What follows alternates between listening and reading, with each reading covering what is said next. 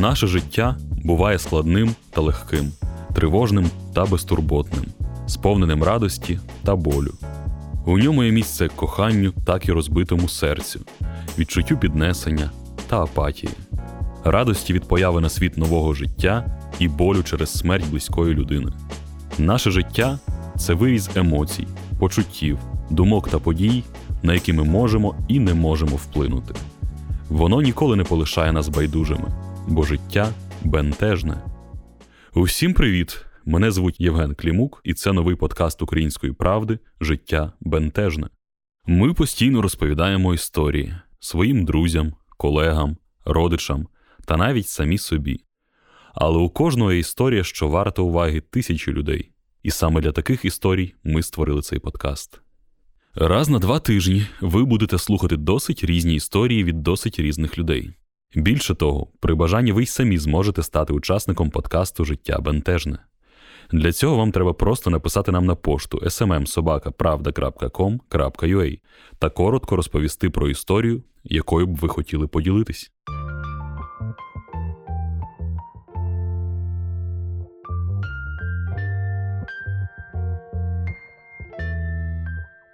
Цей епізод є дуже важким, бо для цього епізоду ми записали дві схожі і водночас дві різні історії про смерть матерів. Тема смерті досить табуйована у нашому суспільстві. Ми не звикли про неї говорити і не знаємо, як треба поводитись, коли ми стикаємося з нею.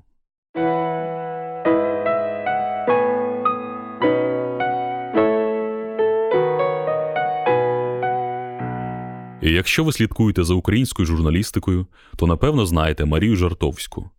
Вона працювала політичною кореспонденткою у виданнях Фокус, Форбс, Українській Правді та Бабелі. У 2011 році лікарі діагностували у її мами рак. Боротьба з хворобою йшла довгих сім років. Але у 2018-му, після кількох рецидивів операцій та хіміотерапій, хвороба забрала маму у Маші. Навіть зараз, майже через три роки, їй дуже важко розповідати свою історію, тому вона поспіхом її читає. Як це робити вигляд, що все добре, знаходити дорогі ліки і розуміти, що вони вже не допоможуть? Та чи можна навчитись прийняти смерть? Що робити, коли приходить смерть? Свою історію розповідає Марія Жартовська. У моей мамы был рак. Она болела треть моей жизни, а мне 30. Последних три с половиной года особенно тяжело. Операция, химиотерапия, таргетные препараты – все это не помогало. В итоге моя мама умерла. Я помню то время, когда врачи сказали, что осталось несколько дней. Результаты ее анализов ухудшались с каждым днем. Однажды позвонила врач и сказала о том, что нам нужен тромбоконцентрат. Его суть заключается в том, что мы находим донора, у которого собираем тромбоконцентрат, и в тот же день вливаем его маме. Мы готовы были делать все, что угодно, и я сказала, что давайте искать донора, давайте искать этот тромбоконцентрат, а буквально через час врач позвонила и сказала, что он уже больше не нужен, потому что результаты анализов таковы, что он больше не поможет. Когда я приезжала по утрам в больницу, я спрашивала у врача, как наши анализы, и мы практически молча понимали, что все плохо. Мы заходили в палату реанимации к маме, нас туда пускали на несколько минут. Мой муж, бабушка, это мамина мама. Пытались ее подбадривать, хотя понимали, что счет пошел на дни, и врачи нас об этом предупреждали. Она просила рассказать что-нибудь интересное, посидеть с ней немного. И я сдерживала слезы и думала только о том, чтобы поскорее выйти из палаты, чтобы мама не поняла, что на самом деле происходит. И однажды я ей сказала, что выйду в коридор, с ней останется муж и бабушка, и мама вдруг спросила, почему ты уходишь? Я не нашла, что ответить, и мне пришлось остаться с ней в палате, улыбаться через силу, рассказывать какие-то смешные истории, делать вид, что все хорошо. Мы не говорили ей, что по прогнозам врачей ей осталось немного. Говорили, что все будет хорошо, улыбались, шутили, рассказывали что-то забавное, подбадривали. И уже позже, когда ее сознание путалось, а, она много спала, мало понимала реальность и слабла. Я вообще не привыкла видеть ее в таком состоянии. Я помню, как эм, она пыталась попить, и у нее буквально выпадала трубочка, и она спрашивала, что происходит, и проваливалась в сон.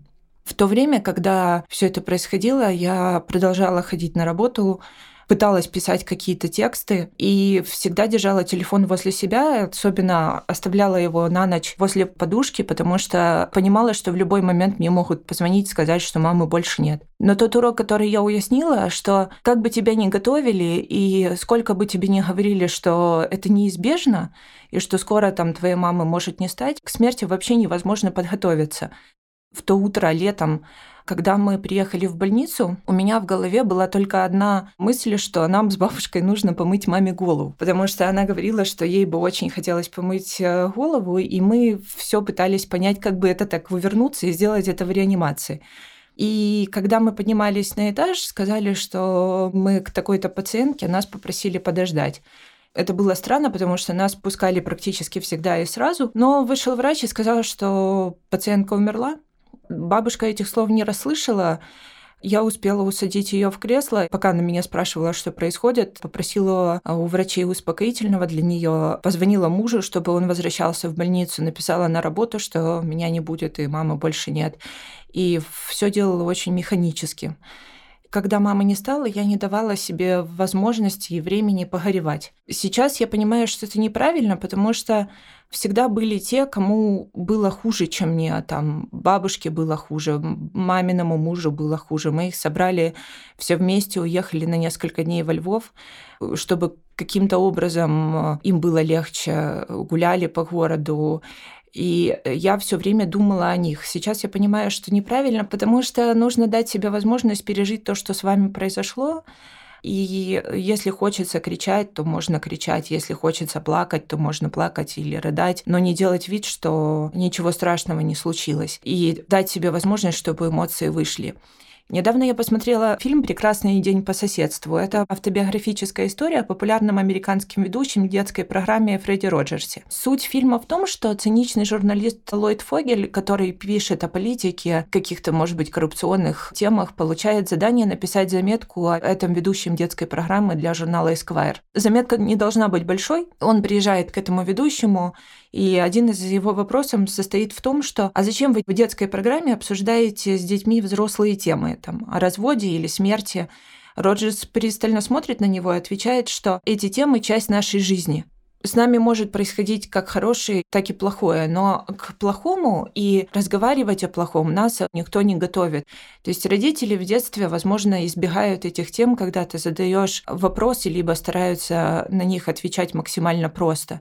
Мы не знаем, как реагировать. Я помню, когда не стала мамой, людям со мной было в буквальном смысле неудобно. Вот мне казалось, что они не знают, как реагировать, и они преимущественно рядом со мной молчали. Я не виню там людей за это, но мне кажется, что люди просто даже не знают и не умеют поддерживать, когда с нами случаются какие-то вещи. Тогда я подумала, после того, как я посмотрела этот фильм, что с нами ведь этого не обсуждают, а смерть это такая же составляющая нашей жизни, которая происходит с нами неизбежно, у кого-то более травматично. Но это происходит неминуемо, и это нормально, от этого не нужно бежать, прятаться или избегать разговора об этом. Когда мамы не стало, в одном из интервью у человека, который пережил нечто подобное, я прочла, что рак – это гуманная болезнь. Он дает время многое обсудить, дает время попрощаться с нашими близкими. И я помню, это было буквально первый месяц, как не стало мамы. И я помню, как я разозлилась на это утверждение, потому что считала и считаю до сих пор, что э, рак это очень подлое, потому что ты не знаешь, чего от него ожидать. Он может напасть абсолютно неожиданно. У тебя вчера там был регресс, а сегодня тебе вдруг резко стало хуже и злая болезнь. Ты как бы не знаешь, чего от него ожидать. Но со временем я поняла, что отчасти человек, который это сказал, он был прав, потому что рак действительно дает на время многое обсудить, попрощаться и успокоить, возможно, человека. Я часто вспоминаю один случай с моей мамой. Мы редко разговаривали о том, что происходит. Я уже сказала, что мы избегали об этом говорить, и мы до последнего врали ей, что все будет хорошо. Я помню, как э, после очередной химиотерапии маме было очень плохо. Она была слабая, я легла рядом с ней и молча гладила ее по голове. И она мне сказала, что, ты знаешь, мне очень страшно, и я сожалею о многих вещах, и мне кажется сейчас, что я жила как-то неправильно, много упустила. И я помню, я ее молча обняла, и мы так лежали, и я гладила ее по голове, и я говорила, что все хорошо, мы ее не оставим, мы все рядом, и Это был тот один из немногих случаев, когда мы просто говорили, и я понимала, что мама, наверное, понимает все, и ей э, страшно. Теперь я понимаю, что нам нужно было говорить больше о том, что происходит, и, возможно, говорить честно. И таких э, случаев могло бы быть больше. И, конечно же, моя история, она не о внезапной смерти, она о смерти, когда это происходило долго, это происходило тяжело. Мне трудно сказать, когда смерть э, происходит внезапно, что делать в таких случаях. Но как бы банально это ни звучало, мы не можем поменять те события и обстоятельства, которые с нами происходят. Но у нас всегда есть выбор того, как мы можем к этому относиться. С одной стороны, я понимаю, что то, что произошло со мной, это тяжело, и я потом очень долго от этого отходила и отхожу, возможно, и сейчас в том числе. Но с другой стороны, я воспринимаю это таким образом, что во всяком случае моя мама больше не испытывает той боли и тех тяжестей, которые ей приходилось испытывать последние несколько лет, когда мы фактически могли не успеть доехать до больницы, потому что у нее там безумно болели почки или были праздники, и больницы могли ее не взять и та больница, в которой мы лечились на праздники, не работала. То есть я понимаю, что она больше не находится в том ужасе, в котором находилась все эти годы. И я много переосмыслила, там, в том числе благодаря фильмам а, и книгам, которые я перечитала до этого. Я даже не сожалею о том, что мы все-таки не говорили. Ну, смысл сожалеть об этом. Я только понимаю, что сейчас бы, возможно, вела бы себя по-другому, я бы не делала вид, что все будет хорошо. Я бы с ней говорила максимально честно, и я думаю, что, возможно, она бы мне успела сказать о том, что мне стоило бы сделать, или о том, чтобы она хотела, чтобы я сделала после того, как ее не будет. Возможно, бы она захотела оставить мне какой-то план или несколько пожеланий. И эта история еще научила меня не откладывать жизнь на потом, потому что особенно наши родители всегда любят э, покупать какие-то красивые вещи, ставить их там в шкаф или в дальний угол и говорить, что давай мы будем доставать это только по праздникам, если это красивая посуда. Моя мама, например, очень любила красивую посуду, она покупала ее, ставила ее там в коробке либо в шкафе, доставала ее только по праздникам. Я понимаю, что из этой посуды можно есть хоть каждый день и не откладывать это на потом. Точно так же мы не полетели, например, с мамой в Израиль, о чем она мечтала очень много, и говорила, что ты знаешь, давай мне будет полегче, и потом мы полетим с тобой на мой день рождения на 50 лет. И в итоге она не дожила один год до 50-летия, мы так и не полетели в Израиль. И я понимаю, что когда твой близкий человек очень тяжело болеет, э, стоит э, делать максимум и не откладывать, и не слушать даже, когда он говорит, что давай отложим, потому что это те эмоции, которые ты будешь вспоминать после того, как его не станет.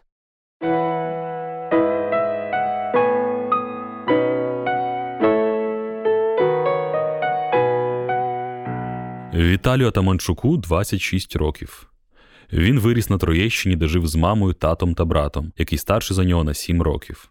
Його мама, педагог за освітою, не працювала, доглядаючи маленького Віталіка, який дуже часто хворів у дитинстві на різні респіраторні захворювання. Коли Віталій навчався в школі, його мама теж хворіла, однак йому про це ніхто не сказав. Віталій буде згадувати у своїй історії, що в його родині не вміли спілкуватись, дуже часто сварились, і тема раку так і залишилась непроговореною. З моменту, як померла його мама, пройшло вісім років, і, як він каже, він тільки зараз збирає все докупи у своїй голові. У своїй історії Віталій розповість про те, як це рости у родині, де не вміли спілкуватись, і де тобі не пояснюють, що відбувається з мамою.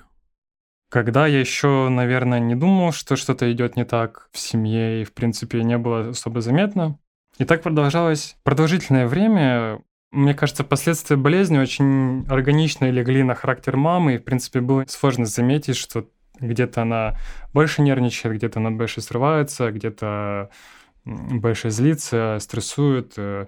Поэтому по поведению ее было сложно сказать, наверное, в первое время вообще, как это все начиналось. Сам не знаю, это все догадки, это все еще вот э, восьмой год идет, я ничего не знаю. Вот только начинаю понемногу разгребать, э, что к чему вообще, что случилось. Ну, на фоне вообще неспокойного детства помимо того, что, ну, мама была вспыльчивая, еще отец у меня тоже вспыльчивый, и два вспыльчивых человека в одной квартире, не было, короче, спокойно. Много-много-много времени, постоянно было напряжение. С моей стороны, то есть я боялся за родителей, боялся за себя, потому что я еще отгребал там, ну, в общем, брат, ну, он мне на 7 лет старше, это постоянно как бы был не дома, потому что дома особо приятно не было. Поэтому наблюдателем был я. И основным, мне кажется, сдерживающим фактором происшествий, которые дома происходили. Я вот пытаюсь вспомнить, когда первые вообще какие-то догадки начали появляться. Ну, как-то оно вот настолько органично все вплелось, у меня, в принципе, как-то нет начальной точки, конечной точки. Не могу я никак это ограничить и рассказать о том, как это начиналось, тоже не могу, потому что меня все время держали в неведении, меня таким образом хотели уберечь. Насколько я понимаю, мне постоянно говорили, что маме нельзя нервничать, что вот это ее доводишь опять, и все такое. Вот э, там у нее такое положение, ей нельзя, тра-та-та. Я как бы особо и не понимал, почему, потому что диагноза мне никто не говорил, вообще насколько все серьезно, тоже никто не говорил. Наверное, потому что думали, что это быстро решится, как я понимаю, обнаружили рак молочной железы на достаточно раннем этапе у нее, не знаю, сколько ей было, наверное, ну, от 40 до 45 лет. То есть э, человек еще в полном, так сказать, расцвете сил, и еще вся жизнь впереди, дети подрастают. Думаю, планы у нее какие-то были. На жизнь в целом.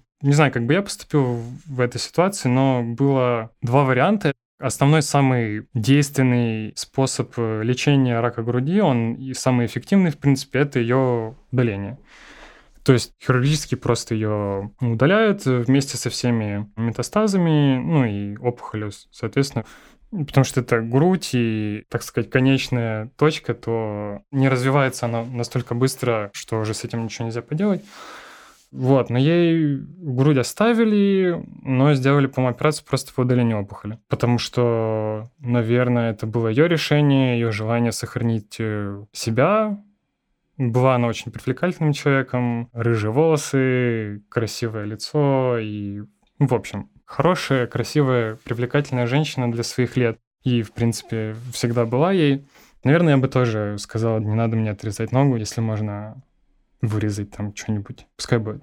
Почему-то доктора не настояли на том, что давайте эффективным самым методом пойдем. И, наверное, поэтому меня и не посвящали в это, потому что ну зачем сына вот это травмировать, он в таком молодом возрасте будет еще переживать, так как вроде все хорошо обошлось, там замялось быстро, операция вроде успешная, ничего и говорить не будем. Прошло какое-то время, и все как-то очень резко, вот прям по наклонной полетела вниз в плане здоровья мамы. То есть э, они очень часто с отцом куда-то уезжали рано очень с утра, говорили какие-то анализы, обследования, все такое. Мне все еще как бы никто не говорил, но я вот сейчас думаю, что я, в принципе, все это время понимал. У меня до сих пор э, слово, ну, рак, как, в принципе, у большинства людей как-то неприятное и страшное. Потому что я думаю, что много людей его боится. Даже есть, по-моему, отдельная фобия. Поэтому жил я в неведении, но как-то приходилось приспосабливаться к ухудшению ситуации еще, помимо всего того, что было до этого, но фокус сместился с меня уже на сохранение маминого спокойствия, хотя это никому не удавалось, потому что я не мог понять, что мне надо делать, в принципе, ничего же не изменилось, только там у мамы начали волосы выпадать, они куда-то с отцом ездят, что-то какая-то непонятная обстановка в доме появилась напряженная, такая ну, необычная. Ну, я мог наблюдать только в ухудшении состояния мамы. Отчетная точка, наверное, была для меня, когда ее не брили, но она высела. В общем, у нее выпадали волосы клочками. Ну, это ей тяжело, короче, далось. Э, все эти вещи с волосами. В принципе, Наверное, ну, не наверное, наверняка это сложно понимать, что ты ну, буквально разваливаешься на части, тебя что-то ест изнутри. Как-то прошло время, она то есть полностью облысела, и она не могла нарастить волосы, потому что у нее была постоянная химиотерапия, и из-за этого они просто не росли. Она обзавелась париком с модной стрижкой. Я тогда любил так на этот парик смотреть, он такой забавный вообще был. Ну как, все парики, в принципе, я впервые столкнулся с париком и никак не мог ожидать, что это будет моя мама в нем ходить. Помимо выпадения волос, это еще вот лицо так опухает, такие отеки появляются у человека. То есть я вот недавно смотрел на фотографии, когда ну, молодая, там, может, ей до 40, еще до болезни. Когда вижу, вот когда фотографировали, когда она уже болела, я думаю, блин, вообще, кто этот человек? И ну, как-то мне показалось, что и стареют люди, которые больны, наверное, раза в четыре быстрее. Неприятное, в общем, зрелище было. Ну, как-то, опять же, к этому привык, и это было уже в норме. Вот я на это все смотрел, и у меня не было никакого сочувствия, ни понимания вообще, что происходит, непонимания, к чему это приведет в итоге. Я не знаю, конкретно это из-за того, что меня не посвящали в это, или, может, я детским умом не хотел просто в это верить, а все понимал, не уверен. Но как сочувствие изменения моего поведения не присутствовало, хотя оно должно было быть наверняка, и мне меньше стоило бы, наверное, выяснять отношения с ней по мелочи какие-то, но это уже такое. На тот момент мне так не казалось. Все продолжали твердить, а блин, Виталик там, ну как все, все это бабушка, потому что с папой я не общался, с братом я тоже не общался, у нас как бы никто не делился друг с другом вообще не говорил, и мама тоже особо про это не говорила. Вот как она заболела, бабушка переехала к нам жить. То есть у нас, получается, в трехкомнатной квартире жила мама, я, папа, брат, бабушка. И я часто спал с мамой почему-то. В общем, я не знаю, почему меня ложили с больным человеком. Потом я перестал, потому что ей нужно было самой находиться в комнате. Помню, что она долго, долго, долго, долго, может, год или два ходила на химиотерапию. А химиотерапия — это если слонов антибиотиками лечат какими-то, это вот если такой антибиотик вколоть человеку по дозе, в принципе, по концентрации, то вот это химиотерапия. Все, что ты можешь делать, это блевать и лежать неделю, типа, в стонах и агонии. У нее получалось еще параллельно домохозяйничать, потому что все-таки я, опять же, был все это время дома и никуда не делся. Мне все еще было недостаточно лет, чтобы я сам мог за собой ухаживать. Наверное, большинство времени проводил с ней я, потому что у меня не было другого выбора, просто и некуда было уйти оттуда. Да и так как я ничего не понимал, мне как бы не нужно было ниоткуда уходить. Ну, просто была ну, мама, почему-то лысая, почему-то ей там раз, может, в три месяца было очень плохо, и, в общем, нужно было за ней поухаживать. То есть я сделала химиотерапию, она там полежала 2-3 часа и пошла что-то поготовила, опять пошла полежала, пошла поготовила. В общем, нормальный она себе ритм э, устроила. Опять же, незаметный такой, чтобы как-то не было каких-то там подозрений у меня. Мне кажется, если бы она лежала столбом 7 дней подряд в кровати, я бы что-то да уже понял тогда. После этой химии я особо не помню, просто была жизнь обычная, текла себе обычным чередом для меня. Мама с папой часто ездили на анализы, мама очень нервничала, потому что ну, это были онкомаркеры, сдача. И, по-моему, химиотерапия помогла, и она ее перестала делать. У нее начали понемножку отрастать волосы. Может, полгода, год. Они у нее росли-росли. Ну, в общем, она уже могла выходить на улицу без парика. А, она на работу устроилась, вот, в частную школу педагогом. А работает там на полставки. С детьми работала. Это был, кстати, такой странный для меня период, потому что, блин, мама 10 лет моих не работала, тут вдруг куда-то ходит работать, я, ура, могу за компом там сидеть, типа, сколько влезет. И вообще, в принципе, разгрузилась немножко обстановка дома, и я тогда перешел из школы, меня перевели в лицей, ну, как перевели. Мне просто в школе сказали, чувак, мы тебя в 10 класс не возьмем, сори. Ты слишком буянистый, поэтому приходилось что-то там решать. Вот это была классная смена обстановки и, в принципе, такой хороший виток в ситуации вообще в жизни и дома, потому что как-то все внезапно наладилось. Мама начала на танцы ходить, по-моему, самбо или что-то типа такого. Ну, в общем, у нее много сил появилось, и я видел, как она по-новому так смотрит на жизнь и хочет как-то пожить. В общем, да, дети там на второй план отошли, в принципе, какие-то салоны красоты она, по-моему, начала ходить. И, ну, в общем, как-то занялась собой. Этот период, и вообще его не помню. Наверное, то, что было нормально, ты не помнишь, потому что зачем что-то помнить. Я в это время тусовался с новыми друзьями, курил, пил, в общем, чем любой школьник любил заниматься в это время. Следующее воспоминание, которое у меня есть об этом, это почему-то сразу инсульт. кровоизлияние в мозг. Причем это как-то было для всех неожиданно, потому что никто не ожидал вообще, я уж тем более. Мы с братом как-то так, опять же, были совершенно отстраненные от этого всего, когда она там типа лежала в конвульсиях на диване, мы как бы с братом спокойно сидели в комнате. Никто не разводил панику, никто не кричал, не бегал, никто не прибежал в комнату не говорил, блин, дети, там у мамы инсульт, э, не знаю, что, короче, ей плохо, помогите, придите посмотрите или спросите, как вообще, что сделать, не знаю. В общем, как-то отец, бабушка как-то все взвалили на свои плечи. Приехала скорая, ее забрали в какое-то медицинское учреждение, где она достаточно долго, может, неделю, две лежала. Я даже не знаю, что вообще с ней там делали и что вообще было. По-моему, нам предлагали или не предлагали в этот раз съездить ее проведать. То есть как-то, блин, я не знаю, почему никто ничего не делал. Никто не интересовался вообще ничем. Ну, потому что никто не умел.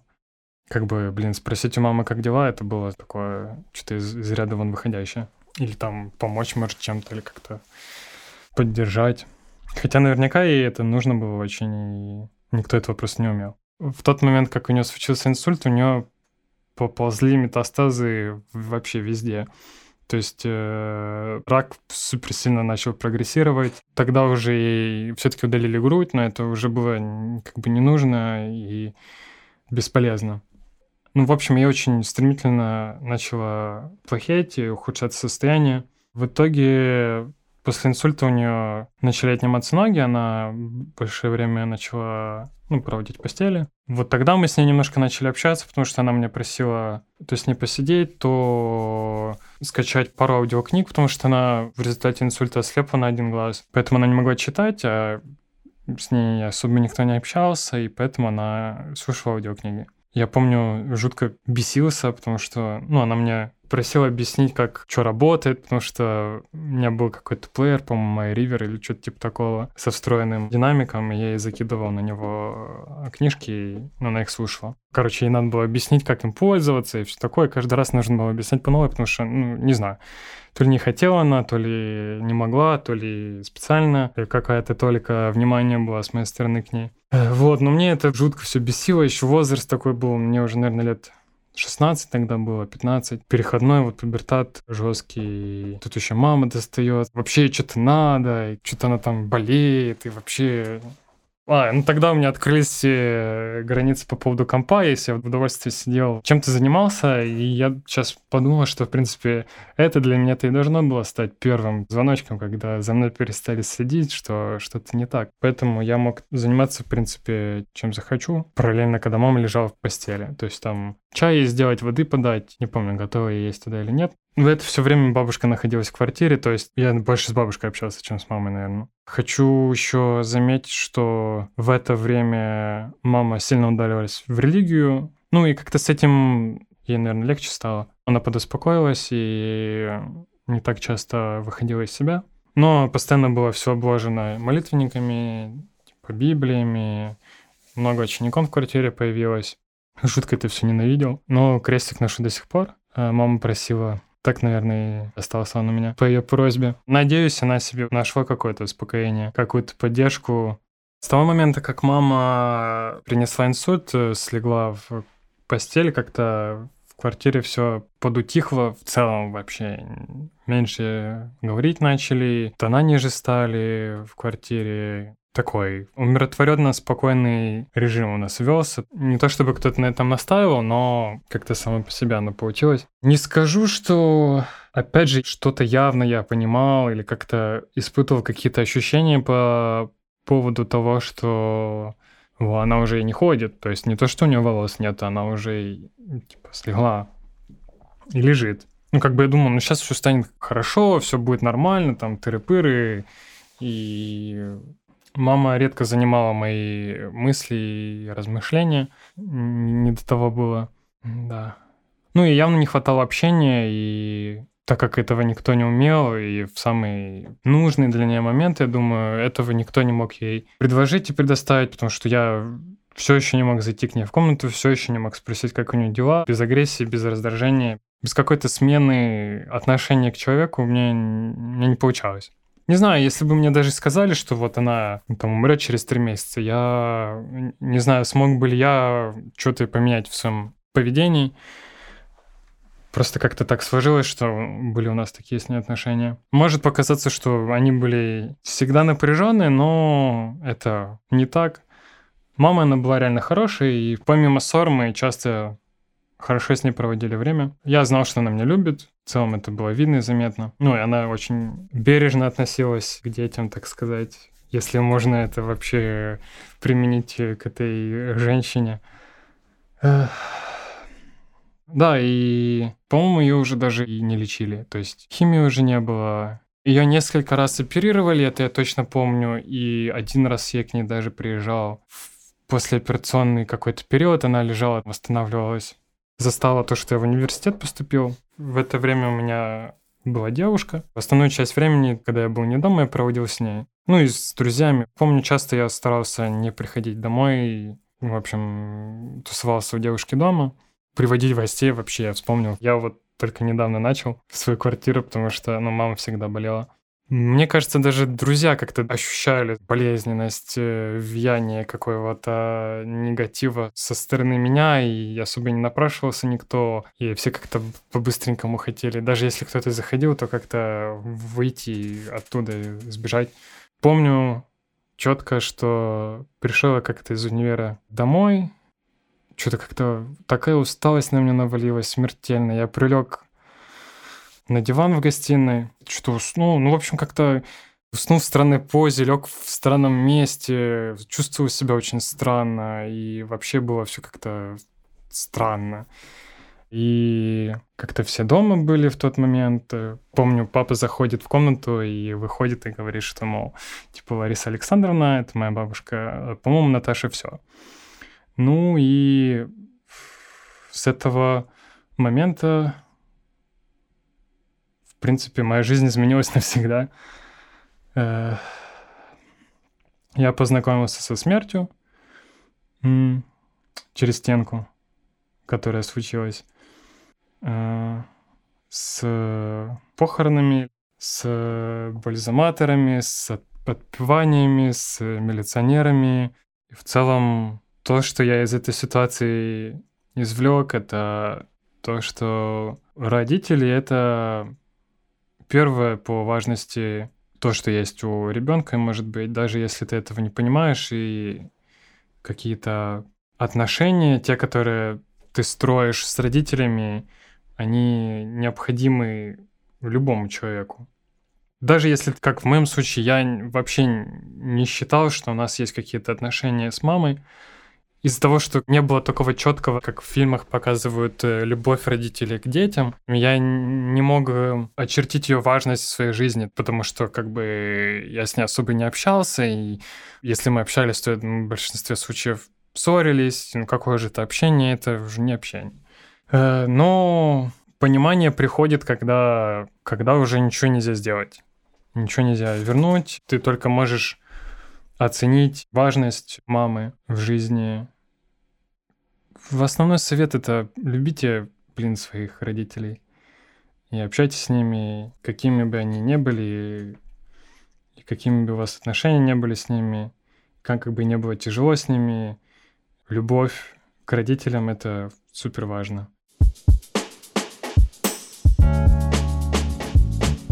Це був подкаст Життя бентежне, і сьогодні ми слухали сумні, але досить важливі та щирі історії про смерть. Якщо у вас є досвід пов'язаний зі смертю, яким би ви хотіли поділитись, ви можете описати свою історію, написавши нам на пошту smmsobaka.pravda.com.ua. Ми вважаємо, що дуже важливо ділитися нашими особистими історіями з іншими людьми. Якщо вам цікаво почути інші історії на інші теми, тоді радимо підписатись на подкаст Життя Бентежне в Apple та Google Podcasts, на SoundCloud чи на інших платформах для прослуховування подкастів. Усі випуски ви також можете знайти на сайті Української правди. Якщо вам подобається цей подкаст, або ви вважаєте, що він може комусь допомогти, то ви також можете поставити йому оцінку у Apple Podcasts, кинути посилання своїм друзям чи розповісти про нього у соцмережах. Дякуємо Марії Жартовській та Віталію Атаманчуку за те, що погодились розповісти свої історії. Ведучий та звукорежисер подкасту я, Євген Клімук. Сценарій та продюсер Федір Попадюк. Почуємось за два тижні.